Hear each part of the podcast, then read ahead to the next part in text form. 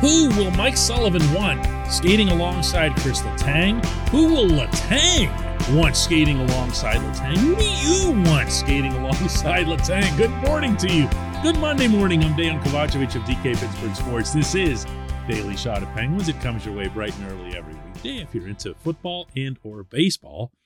I also offer daily shots of Steelers and Pirates where you found this. It's funny we talk so much about forward lines because, well, really, right now, that's where this team still needs to add or solidify or something because it just doesn't feel like it's all there. Whereas on the blue line, they got nine guys. They got way too many. And I'm talking about nine guys on NHL one way contracts. But even within that, predominantly because of the trades of Mike Matheson and John Marino, really don't know how anybody's going to go together. And that begins with the top pairing. If you're going to spend a gazillion dollars to keep Letang, the same way I've been saying about the forwards that they spent the money on, if you're going to keep Evgeny Malkin, you've got to make sure you have wingers for him. You're going to keep Bryan Rust, you're going to keep Rickard Rakell. Well, that's very, very true of your top defense pairing. And I feel like this is going to be one of the biggest, most seismic decisions that Sullivan and, in all likelihood, Todd Reirden will work out jointly because Reirden is the one who works with the defenseman. And if you ask me, which they won't be doing, I, I'd really like to at least see P.O. Joseph get a shot at it you know?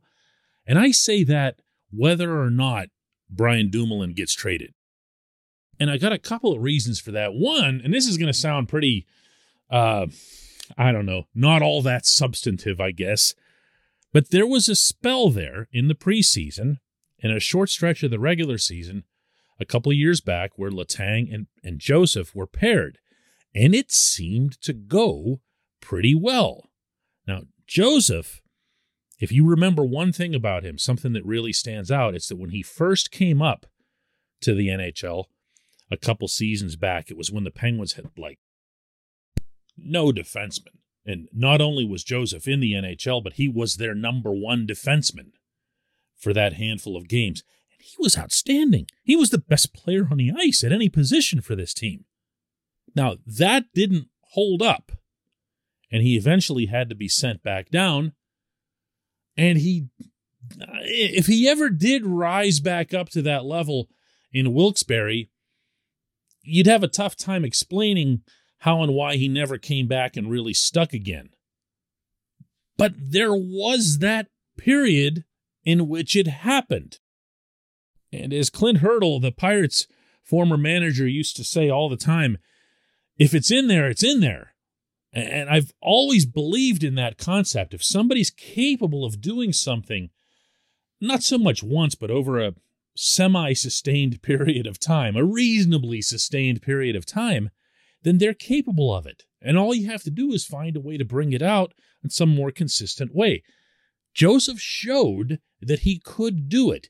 And for the briefest of times, he showed that he could do it with Letang. What's the L in trying. This portion of Daily Shot of Penguins is brought to you by the good people at the Greater Pittsburgh Community Food Bank, where they're committed to providing food for all of our neighbors in need across Western Pennsylvania. They, in turn, need your help. Find out how $1 can be turned into five full meals for those in need. Visit pittsburghfoodbank.org. If you want another way to think of it, Letang's in his mid 30s. He obviously can still skate. He obviously can still do so not only with speed and agility, but also durability. Dude can just play all night. But, but, don't tell me that there wouldn't be some additional comfort in having him paired with someone who's much younger. Joseph's only 24 and whose contractual rights are held in some form or other for several more years as opposed to giving him another year alongside Dumoulin just because they know each other real well. For one, Dumoulin's gotten slower.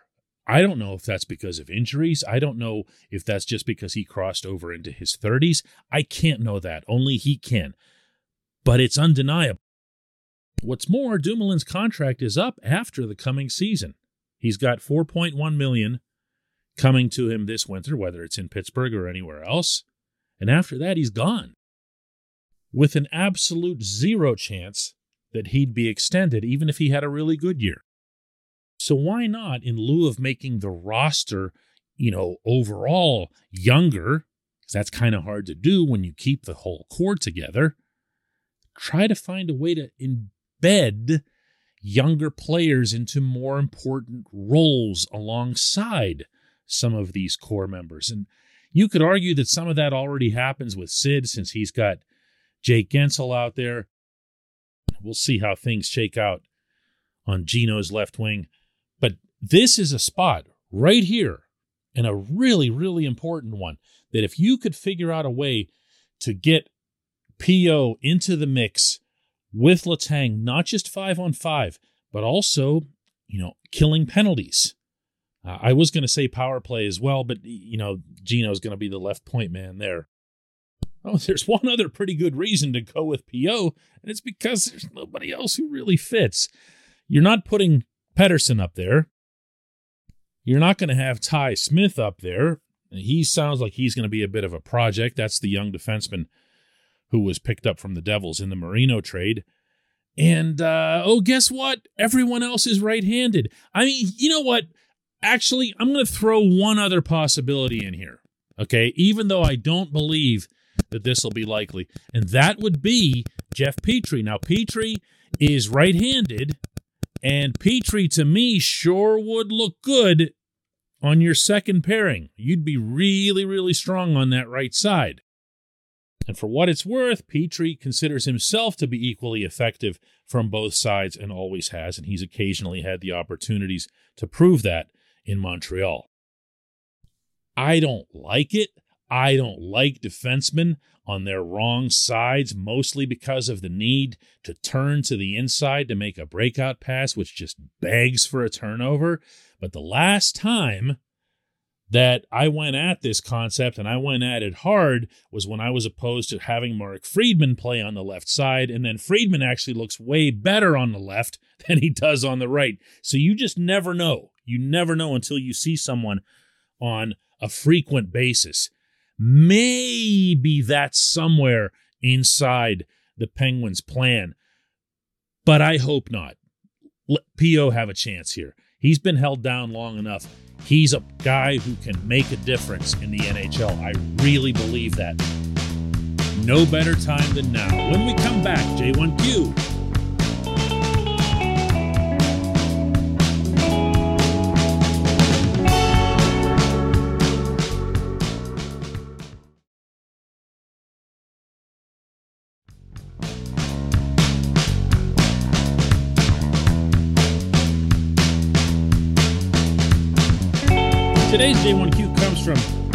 from who says, Hey, DK, I'm sending to you a list of terrible teams. Is age really all that we make it out to be? I look at some of these teams, and I don't think that Pittsburgh, Tampa, or Colorado want to be associated with this bunch. Now, by necessity, I have to tell you what list Gene sent me for this to make sense. It was a CapFriendly, and that's the preeminent site, really, for hockey contract slash payroll information. And it was their estimate, I guess is a fair way to describe it, of how old each of the 32 NHL teams' rosters will be on opening night based on their projections for the 20 man roster. Now, that's obviously subject to significant change between now and then but it's a fun exercise. And the truth is, the ages probably won't move around too much. The Penguins, to no surprise, were the league's oldest team. They were the only one that touched 30, and they were at exactly 30.0. The other teams that were up there, as Gene alluded, included the Lightning and the Avalanche and other really good teams. At which point, Gene sent me another list, which was the bottom of that group And that's the one he said he wouldn't want to be associated with. The youngest team in the league, the Sabres, at 25.9 years old. Now, the Sabres do have Tage Thompson and a couple of other legitimately promising kids, but until further notice, they're still the Sabres. The Blue Jackets also were at 25.9 years old. And of course, they've taken a leap in at least uh, peripheral stature, I guess, by adding Johnny Gaudreau and having everybody take them seriously again. Next were the Red Wings at 26.1. Next were the Devils at 26.1. Next were the Ducks at 26.3. Next were the Senators at 26.3. And it's not until you get to the Rangers as the seventh youngest team at 26.4 that you find anybody at all that you know is even remotely competitive because after them come the Coyotes and the Canucks. So the idea of just being younger to Gene's point doesn't make you a, a magical contender. In fact, it's quite the opposite. However, however, I think we can all agree that when we look at some of these contenders, and this includes Pittsburgh, one very visible commonality in recent years, I'd say over the last five years, has been that the teams that made it to the final, even the teams that won it, went out and got themselves one or two of these Corey Perry types. You know what I'm talking about? And this is something that is hardly new. And the Penguins did it with Ron Hainsey. They did it to a lesser extent with Trevor Daley. They've done it with players uh, in all five of their championships, really, in various forms. If you'll remember, Bill Guerin coming along late in his career, and even the Penguins' first two championship teams, Bryan Trottier, after he'd already won 100 cups on Long Island, coming here for a couple more. So that's something that you see with contenders. Late in the season, they'll add pieces that'll really drive up their average age.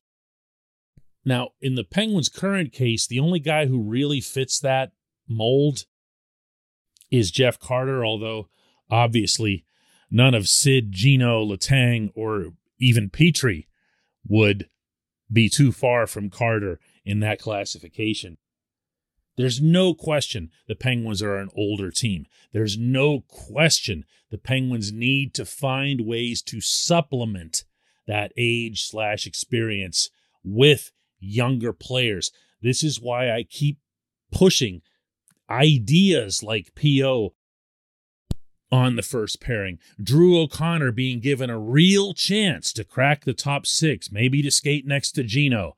That kind of stuff needs to penetrate not just Sullivan's mind, but everybody associated with the process. Everyone needs to be thinking in this direction. You don't have to force the issue after you've seen results, but you do need to force the issue beforehand. You need to force the issue at the start of training camp.